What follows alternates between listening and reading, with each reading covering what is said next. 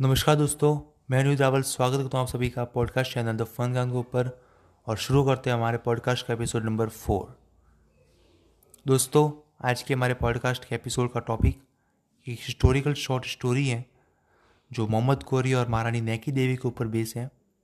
जब गुजरात की रानी से डर कर मोहम्मद कोरी भाग गया था, उस पर ये बेस स्टोरी है तो चलिए शुरू करते हैं।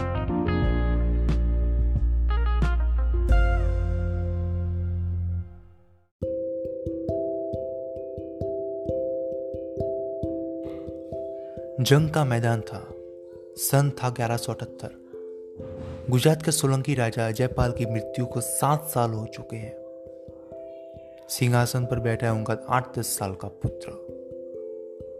और राजधानी के करीब 40 किलोमीटर पर मोहम्मद कोरी अपनी सेना के साथ शिविर लगाए मुल्तान को फतेह करने के बाद गुजरात को लूटने के मंसूबे पाले बैठा है तभी गौरी का एक संदेशवाक महारानी के दरबार में आता है और फरमान सुनाता है कि रानी और बालक के साथ राज्य का सारा धन उसे दे दो तो वह बिना खून खराबे के लौट जाएगा। रानी नैकी देवी, जो कदमबा गोवा की राजकुमारी और गुजरात की रानी थी, नए संदेशवाक को यह शर्त मान लेने का आश्वासन देकर वापस भेज देती हैं। संदेशवाक जैसे ही गौरी को ये बताता है कि उसकी शर्त मान ली गई है और गौरी खुशी से झूम उठता है। पर यह क्या?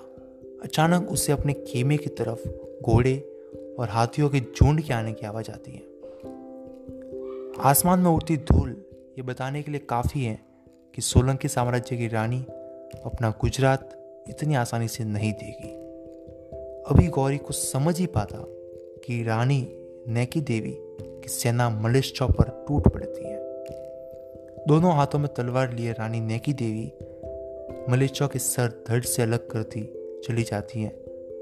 तभी उसके तेजदार की तलवार का सामना गौरी से हो जाता है।